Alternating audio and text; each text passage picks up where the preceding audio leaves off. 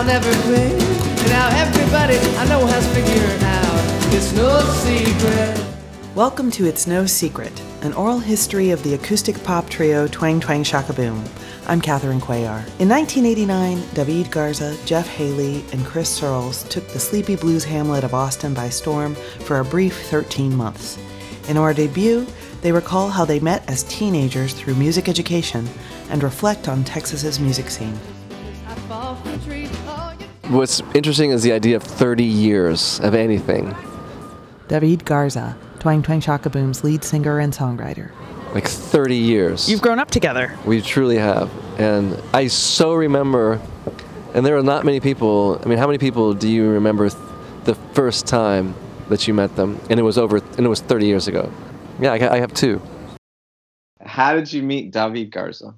You want me to tell the whole story? I love your stories. Chris Searles, Twang Twang Shaka Boom's percussionist. What I remember is June, my junior year, your senior year of high school. We both wanted to be an all-state jazz band really badly, and um, we had a band called uh, Walt that played famous songs uh, written by you, such as "Covert Operation." and um, I ended up in All State Orchestra. That whole event was like a two and a half day intensive, and then you do the concert, and the the jazz band was the first thing of the day, and this was the year that Roy Hargrove was a breakout star. So in 1987, Roy Hargrove, Chris Dave, Matt Chamberlain, Earl Harvin, Mike Dillon, like real, real deep, deep mythic dudes were in my world. So my I was already in outer space as a kid. Went to see the jazz band, and there was this kid that he did look a little like Ritchie Valens. He kind of had this slick, slick back hair, and he was playing a, a Les Paul. It had the kind of the vibe, and his, you know, he had some of the flamenco-esque uh, strumming stuff of like what you saw in the movie, the Ritchie Valens movie, and the little curl a little bit over his eye, kind of. And um, anyway, so there's this kid playing guitar, and basically in that jazz band that year, there were two crazy good musicians. One of them was Roy Hargrove, that everyone was crazy about. Roy got a record deal that summer, I think, um, and became a, a young prodigy star internationally within about a year of that day. But the other was this kid playing guitar that was having the time of his life and was the only person on stage that seemed to be able to play anything anytime. He was comping chords like you're supposed to do but he would also be kind of singing the third trombone part while, while playing guitar and then looking over the piano player and going yeah man you know? And then his legs would splay out with his his cool uh, shoes and and um, he'd look over at the drummer and be like you know come on brother and um, just he was just having fun like no other student you know at that time and I was so pissed off. I couldn't believe that there was somebody that good. and he, he seemed to be kind of, to me at the time, like a show off. 1986, 87, I, I'll never forget watching. So there was a place called Dave's Art and Pawn Shop, and it would be open 24 hours a day. And I swear, and there are postcards that will back me up on this. They would book the bands would be like 10 to 12, 10 hands, 12 to 2 a.m. Fever in the Funk House, 2 to 4 a.m. The Grape Nuts. And the Grape Nuts was me, Matt Chamberlain, and whoever we wanted to like find it from two to four. We would play for two two hours at, from two to four in the morning at a place that was a non-alcoholic place. It was the first time I ever had espresso. Just- yeah. So it was just like, and then from four to six there was another band. Until the sun came up. And this was like a normal occurrence, you know. So can you imagine that now? And your parents trusting you and knowing that you were in good hands because that there were other people because there was no alcohol. It was just a different time. And so after that concert, what sealed the deal was, in terms of me not liking that kid, was uh, he was running around afterwards and he had two girls with him. Both of them very good looking. and um, and they were obviously super comfortable with him, and and they just sort of went past me real fast in the hallway in a whoosh. They were like Yeah. viola players or something like that. No, they were just friends that had come down to see him play from wherever he was from. You know, Really? yeah. And um, They're just 17 year old people who can drive down to San Antonio, Texas on a whim. Yeah, just make a little three or four hour drive. And I mean, I don't know. I don't. I've never asked them about that, but maybe they were in the choir or something. But um, I didn't see them in any of the other stuff that I saw. And I remember telling you that there's this really, you know, annoying dude who didn't really respect jazz because you and I were serious uh, wannabe jazz musicians especially especially me yeah and i couldn't get into the, the group and then he made it look so easy and it wasn't for me and then he was super good at it and cool and having fun and those were three things that i didn't i hadn't experienced yet. And then he had girls with him you know it was like what? And there were two of them not just one you know and we were introverted uh serious young musicians and and so that was the first impression in these dumb jazz state competition things that I, I couldn't read music, but I could play. So I got into all these little competitions, and I got to meet all these dudes. And th- but then, and that's where I met Chris.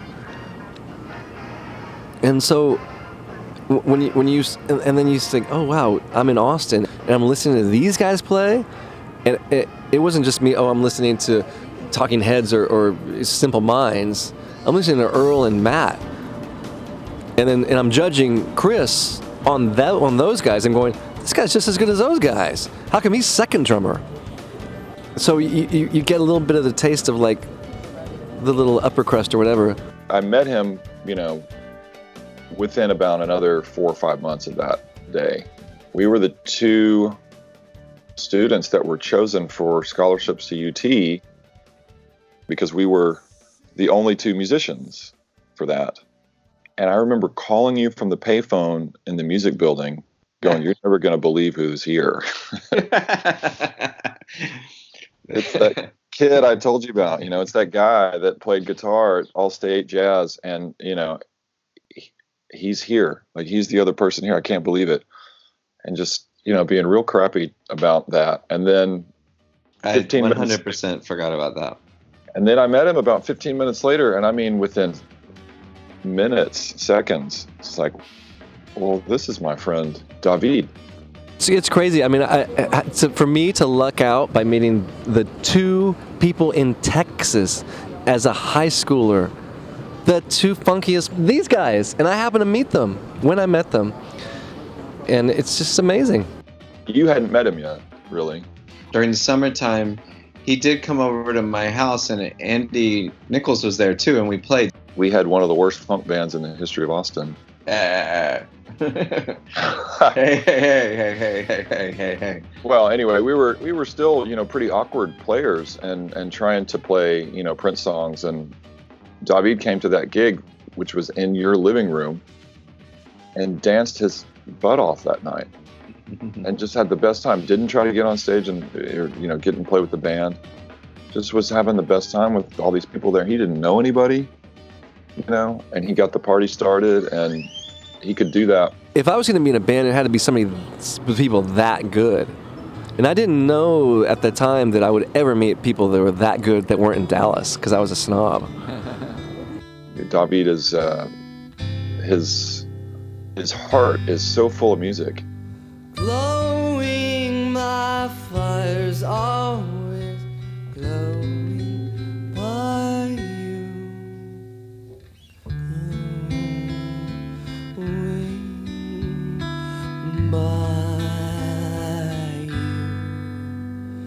and he had such a deep background in all the things that we've learned since then. But Mexican folk music and uh, classical gu- guitar, two of the most beautiful things in the world. And he was so full of that, and and then all these other things um, that we became really good friends right away. And you know, I realized I was completely I judged wrongly, and uh, stopped judging people, relatively speaking, after that, probably because of that turnaround experience meeting David. And And then um, we were such good friends. We were talking on the phone because we were just huge music fans. Um, all generated by him. You know, he really was always a band leader. And went to visit him, I think, Christmas break of our senior year. and stayed at his house for a couple of nights, I think, which also was just totally crazy and weird. Like, you know, we were high school kids, and I went up to Irving, stayed with his family for a couple of days because he invited me up there.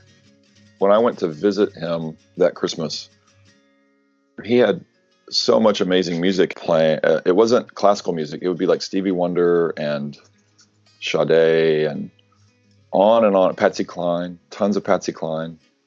And meanwhile, he's telling me he's a huge U2 fan and, and talk, the Talking Heads were the best band of all time. And, and really, the only other student musicians I knew were you and Will Taylor um, that were serious about it. And you and I were just trying to figure out how to play our scales in a way, still, you know, how to improvise and things like that.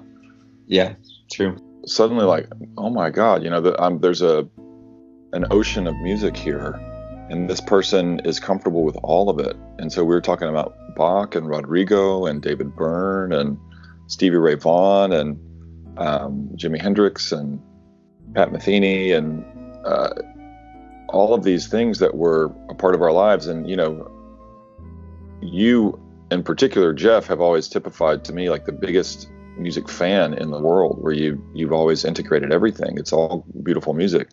But at that time, in, in 1988, things were still kind of segregated in every regard in our, our culture. There was still a, a sense of you can't like classical music and the Talking Heads. You know, Right. you can't, can't listen to The Cure and want to play um, Thelonious Monk.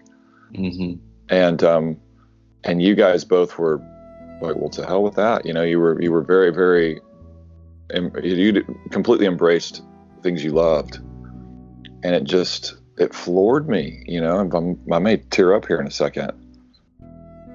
But it's really hard for bands to, to float and that's definitely something that, that I think we do really well because we, because the the basic unit of our architecture is the son montuno it's the dotted dotted quarter which floats inherently it's not dun dun dun dun dun dun dun dun dun dun dun dun dun dun dun you know It's not a click track. it's not a click track, and it, it's it's something that that is a is like a gallop of a horse. So it's not gonna. It's designed to not be a, machine. How music has changed fundamentally from 30 years ago is the commodification and the quantification of time, which is the most precious thing we have. We've been turned into little robot TikToks instead of like the flowy, groovy, hippy dippy. So that's how I met David.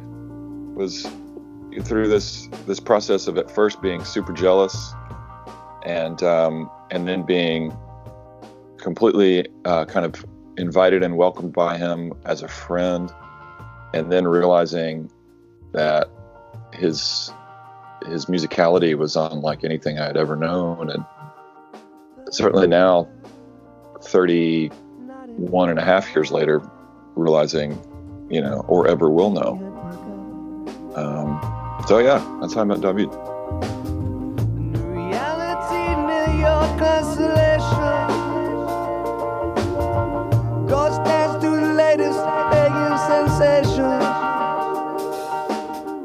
Biointegrity offers an effective way to help solve the world's most pressing environmental challenge climate change.